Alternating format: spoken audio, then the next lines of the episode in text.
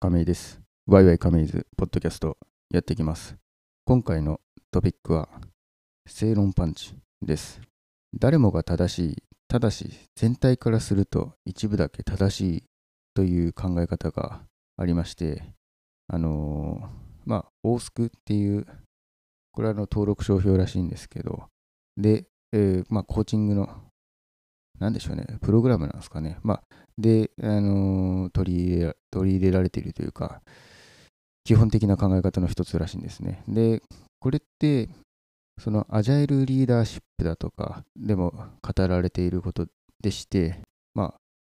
その通りの話なんですね。誰もが正しいけど、みんながみんな別に全てが正しいわけじゃないと。一部だけが正しいと。で、あのーまあ、このワードを、えーググってみると、家具のピオさんですね。ピオ中島さんのスクフェス新潟2023の参加記録のブログを見まして、でその中にあの正論パンチっていうワードがあったんですね。これに思い当たる節がめちゃくちゃあったので、今回それを取り上げてみようかと思っています。まあ、っていうのもですね、あのまあ、最近本当にそういうようなことがあったわけですよと。まあ、今の新しいチームで、なんかちょっと、もやもやするスクラムをやっているので、結構、まあ、そのやり方だとか、これはどうしてやってるんですかねみたいなのを、かなり、まあ、言っていたら、まあ、かなり言っているんですけど、自分の中では別にまあ、まあ、当たり前のことを言ってるだけだったんですけど、どうもそれがきつい言い方ということを思われたらしく、最近あの、マネージャー経由で、あの、マネージャーとのワンオンワンで、なんか今その、大変な気持ちになってるらしいというのを聞きました。で、これあの、私、あの、マネージャーとのワンオンワン、大体そういうのが、そういうお説教を食らうんですよね。で、まあ、それはそれで、またちょっと思うところはあるんですけど、今ちょっとそれについては触れずに、まああの、正論パンチをやってしまったってことですよね。つまり、そのきつい言い方っていうのが。で、まあ、間違って、私、個人的には、自分が100%正しいっていう気持ちはあんまなくって、単にこのやり方で本当にいいんだっけみたいな、そういったところを疑問を投げかけてた部分があったんですけど、まあそれでもなかなかこうハードな体験を、えーさせてしまったということで、まあ本当に正論パッチになったんだろうなと思っています。うん。で、まあ、正論パンチっていうのは多分あんまりワークしないよねと。で、まあ個人的に私はその何か変えようっていうよりは、なんかチームの中でこう、なんかもっとうまくやりたいだけなんですよね。まあでもそういう感じでやっていって、な対立構造になっちゃったんでしょうね。で、それで正論パンチになって、まあ相手を追い詰めたと。まあ私からすると、なんか自分の言ってることがそんなに100%合ってるっていう、もう思ってないってさっき言った通りで、なので、あの普通になんかこう、まあバチバチにやり合ってもいいぐらいに思ってはいるんですけど、なんかまあ、いつの間にか相手がきついという状態になってしまったということのようです。で、まあ、それもあって、その誰もが正しい正しい部分的にはっていうところを思い出そうとして、まあ、検索してみたら、そういえばスクフェス新潟で、そんな話、これあれですね、エワさんですよね。エワさんが、えーなんか多分 NVC の話とかをされてたと思うんですけど、それについて言及しているピオさんのブログが出て、なんか勇気づけられました。そうなんですよね。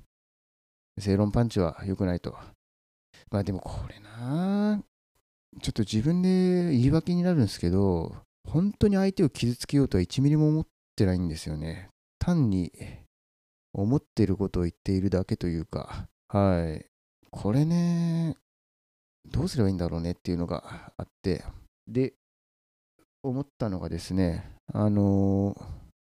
多分、大体の場面で私はプレイヤーになると、こういう状態になるんだろうなと自分の中でこうあるべきじゃないかみたいなのを考えて、まあ言って、で、あの、納得のいく反論が出たら、結構引き下がっていると思ってるんですよ。だけど、納得いかないものが出たら、まあ、それに対してさらに反論していって、で、しまいにはまあ、その、相手がへきへきしてしまうと。まあ、良くないですよね。で、あの、実は、さっきプレイヤーって言ったんですけど、あの、私なんあの、あんまり経験が実はないんですけど、ファシリテーションをするみたいな立ち位置の時の場面では、あんまりそういうことをしたいと思ってないんですよね。やっぱりファシリテーションをしたいという意識があって、結構かぶる帽子でだいぶ振る舞い変わるなっていうことに、まあ、ここ数日気づかされました。なので、なんかプレイヤーの帽子かぶってる時って、まあ本当にプレイヤーとして、プレイヤーってなんだかっていうと、まあ例えば本当にただのソフトウェア開発者ですよ。ソフトウェア開発者として、まあ、うん、例えばソフトウェアの設計とかデザインですよね。デザインに関する何かを言ったりとか、あとはプロセスそのものについて何か物申すみたいなのがあるんですけど、そういう場面でもファシリテーターの帽子かぶったらどうかなってちょっと思ってきたところです。ちなみにアジャイルリーダーシップではファシリテーションではなくコラボレーションでみたいなことをなんか書いてるっぽいんですけど、まあもちろんそのチームメンバーの何でしょうね連度が上がってきたら本当にそういうことが可能で誰かがファシリテーションしなきゃいけないっていう状況は、まあ、減らせるような気はするんですが、まあ、なかなか必ずしもそういうチームではないとは思うのでファシリテーションって引き続き必要なスキルなんだろうなとは思ってますわ。で、そう、ファシリテーターとしての自分って、相互のコラボレーション、そう、コラボレーションですよね、まさに。コラボレーションを、あのー、結構意識してたなって思い出されます。ファシリテーションについてしっかりした研修を受けたわけではないですし、ちょっと書籍かじったぐらいではあるんですけど、なんかファシリテーションって結構いいなって急に思い立ったんですよね。うん。開発者がファシリテーションの技術を、まあ、しっかり身につけた上で、なんかプレイヤーでの帽子とファシリテーションの帽子を意識してこうかぶり替えることができると心も軽くなるなっていう気がしてきましたなのでちょっとファシリテーションマジで勉強しようかなっていう気になってますでファシリテーターの資格みたいなのをちょっとあの調べてみました。まあ、ファシリテーションって別に資格がなくてもできるものだとは思うし、あのそもそも資格があるなんて意識するものでもないような気はするんですけど、なんとなくこう、しっかり勉強したいなっていう気持ちがあって、しっかりして、しっかり勉強したいってなると、大体こう、資格とかになるのかなって大体思うんですよね。コーチングとかもそうだと思うんですけど。で、そのファシリテーションの資格、日本には公的な資格がなくて、ちょっとびっくり、びっくりな、びっくりなのかな？ここんなもんなのかな？わかんないんですけど。まあそうなんですけど、ただ、その民間の資格はいくつかあると。で、民間の資格はあるんですが、なんか、ん、ちょっとピンとこないなと。国際資格みたいなのがどうもあるのかなっていうのを調べてみると、どうもあって、IAF っていうのがあるらしいんですよね。IAF って何の略ですかね。インターナショナル・アソシエーション・オブ・ファシリテーターズ、なるほど。という、まあ、団体があって、そこの資格が、えー、IAF Certified Professional Facilitator、略して CPF らしいです。こういう資格があって、ちょっと興味が湧いてきましたが、まあ、これ、その日本の方で、これの、なんでしょう、IAF の CPF の情報発信してる方がのブログをちょっと今見つけたんですけど、なかなかハードルが高そうだなっていうのはありました。まああるんですけど、うん。あまあよく考えてみれば別に資格取ったところで、資格取って何したいかって別に特に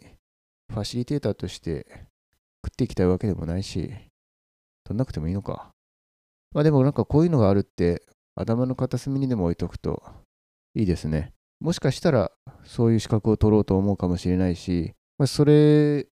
を目指す傍ら、なんでしょうね。なんかどうも、日本で取るというよりは、えー、海外なのかな？うん。まあなんか英語が必須そうな予感が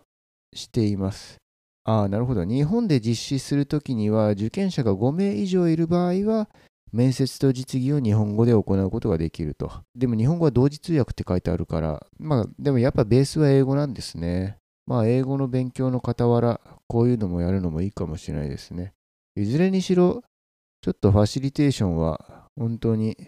やりたいですし、あとは、ファシリテーションやったところで一番重要なのが、あの、プレイヤーとファシリテーターの帽子をかぶり分けるっていうスキルなんですよね。で、これって、なんかメタ、メタスキルみたいなとこになりそうな気がします。今、自分はどっちの帽子なのかなって、あの、たまに意識できるんですけど、あのちょっと気緩むと、もう何も意識できなくって、いつの間にかプレイヤーになってるみたいな、そういうことってあるんですよね。これを意識的にやるみたいな、なんかこう、気持ちで勝負みたいなそういうのあるじゃないですか。あのこれを気をつけるとか。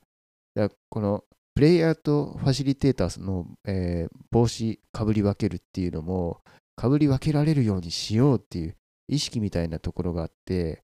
いや、それどうやってやるんだろうみたいな。訓練するって言っても、あの忘れちゃうんですよねみたいなところなんですよね。うーん。まあなんか忘れないように頑張ってやるとか。私の場合、あの、その通知とかを使って、その、毎日じゃあ、これを、なんか、例えば、参加条を読み上げて、ちょっと頑張って、その参加条をやれるように一日過ごそうって言って、やっていくんですけど、だんだんそれが、こう、惰性になってきて、あの、ああ、またいつものあれねって言って やって、で、読むだけで実際にはやらないみたいなことがあります。こういうのって本当に難しいなって思いつつ、なんか誰かいい情報を教えてくれたらとても嬉しいです。はい。ということで、今回は、えー、正論パンチについて喋りました。それではまた。